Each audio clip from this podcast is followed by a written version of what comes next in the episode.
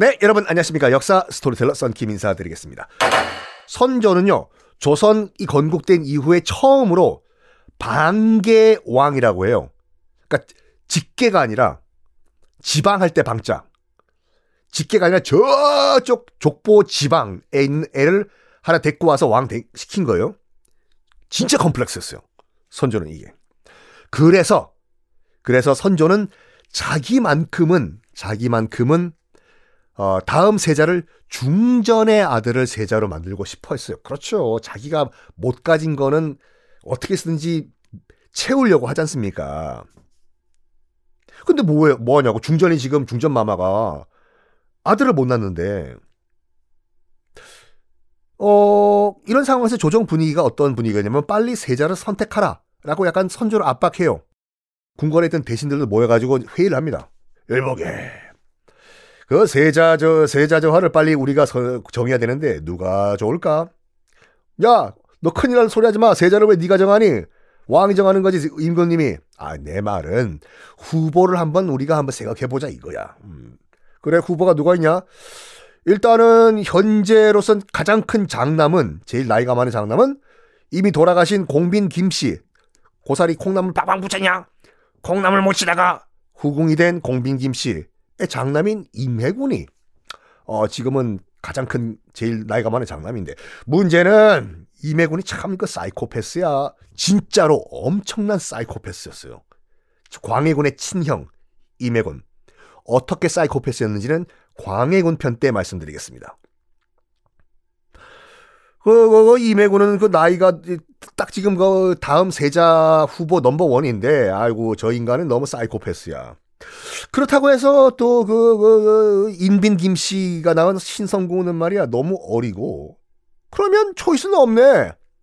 그 중간에 낑겨 있는 광해군이 딱이네. 어, 광해군. 그 광해군이 참, 그래, 뭐, 그렇지만, 뭐, 어쩔 수가 없네. 여기에 유성룡 맞습니다. 가, 계속 강조해드려요. 이순신 장군을 발탁했던 유성룡 동인이에요. 당시 유성룡이 우의정이었어요. 우의정. 정철 서인 정철은 좌의정이었고 우의정이었던 유성룡이 좌의정인 정철에게 갑니다. 가가지고 얘기를 해요. 아, 나 동인이지만 너무 미, 미워하지 마십시오, 정철 대감. 무슨 일로 왔어, 유성룡 대감? 그, 아이, 그, 좀, 화, 화내지 말라니까. 여기 지금 동인, 서인 지금 싸우면 안 된다니까. 아, 알았어, 알았어. 안 싸울 테니까 뭐, 왜, 뭐, 어떻게 도와드릴까? 어, 지금 그 빨리 세자를 저, 어, 세자를 정해야 되는데 말이야. 여차, 여차, 여차 해가지고, 어, 그, 광해군이 세자로 가장 적합하다고 나름 우리가 생각하는데, 그, 주상전한테 건의를 좀 해보는 게 어떻겠어? 아이 동인 서인 그렇게 싸우지 말고 세자 정하는 건 좀 냉정하게 합시다. 정철이 들어봐도 괜찮은 것 같아. 뭐 자기도 생각해봤을 때 초이스가 없어요. 광희분밖에 없어. 그래서 정철이 얘기합니다. 그 유성룡에게 오케이 알았어. 아 어, 그럼 내가 또 영의정 이사내한테도 좀 알려야 되겠네. 이사내가 영의정이었어요. 그래서 이사내한테 얘기해요. 여보시오, 영의정 이사내 대감. 어, 정철 오셨어. 요즘 정철 어학원 잘 되시오. 하, A, B, C, D, E, F, G, are you? 아, 근데, 그, 세자를 빨리 정해야 되는데, 나름대로 이제 그, 대세는 광해군으로 정해졌어. 아! 그랬더니 이산에도, 영의전 이상에도, 이산, 이산해예요 알았어, 나, 아, 뭐, 내 생각에도 광해군밖에 초이스가 없는 것 같소. 그래서 내일 아, 내일 아침에 어전 회의 주상전하와 회의를 열 때 내가 한번 건의를 해 보겠어. 아하하. 그래서 영의정, 우의정, 좌의정 다 세자는 광해군이다. 라고 이제 암묵적 동의를 한 거예요.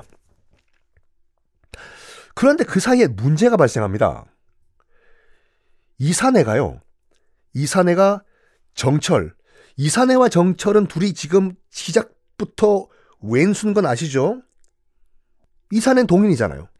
그러니까 이산해가 정철을 날리기 위한 준비를 해요. 정철을 날리기 위한 준비. 뭐냐? 어, 인빈 김씨. 그러니까 신성군의 엄마 인빈 김 씨의 오빠가 있는데 김공량이란 인간이었어요. 김공량을 찾아가. 찾아가서 이렇게 얘기합니다. 야, 아무도 없느냐? 니시오, 끼 어유, 어유, 이사는 대감 여기 웬일이요? 어, 어, 음. 어이, 공량이. 아, 예, 말씀하시죠. 내 말 똑똑히 듣게. 아, 무슨 일이신데요? 목숨이 왔다 갔다 하는 일이야. 정철이. 정철이 왜요? 정철이 너도 죽이고, 네 여동생 인빈 김씨도 죽이고, 신성군도 죽일 계획을 세우고 있어. 에? 아, 진짜로요? 아, 설마. 설마가 사른다는 건 몰라. 정철 그놈이 너 죽인다니까. 너 죽이고 인빈 김씨 죽이고 인빈 김씨 아들 신성군도 죽일 계획을 갖고 있어. 이 소식을 들으니까 당장 이 김공량은 자기 여동생을 찾아갔겠죠. 인빈 김씨 후궁이요. 어, 어, 어, 어, 저기 야 야라니 이제 난 후궁이다. 아 그게 오, 오라버니 웬일로 오셨어? 아니 여차여차 해가지고 내가 들은 바에 따르면 정철이 너, 너 죽이고 나 죽이고 신성군 조카 다 죽인대. 네? 진짜로요? 아 진짜. 그래서 인빈 김 씨가 당연히 자기 목숨이 왔다 갔다 하는데 자기 아들 목숨도 왔다 갔다 하는데 지금 후궁이잖아요. 선조 부인 뭐 정식 부인 아니지만 후, 후궁이지만 인빈 김 씨가 당 다, 바로 선조한테 달려가 가지고 엉엉 울면서 얘기를 합니다. 정철이 저를 죽이려 합니다, 전하. 제발 살려주십시오. 정철이 우리 어린 아들 신성군도 죽이려고 합니다. 전하, 살려주십시오. 하니까 선조는 처음에 이렇게 얘기해요. 정철이 그럴 리가 없다. 아니, 아무리 저 인간이 지금 나사가 풀려서 지금 눈에 뵈는 게 없어도 내 아들을 죽인다고?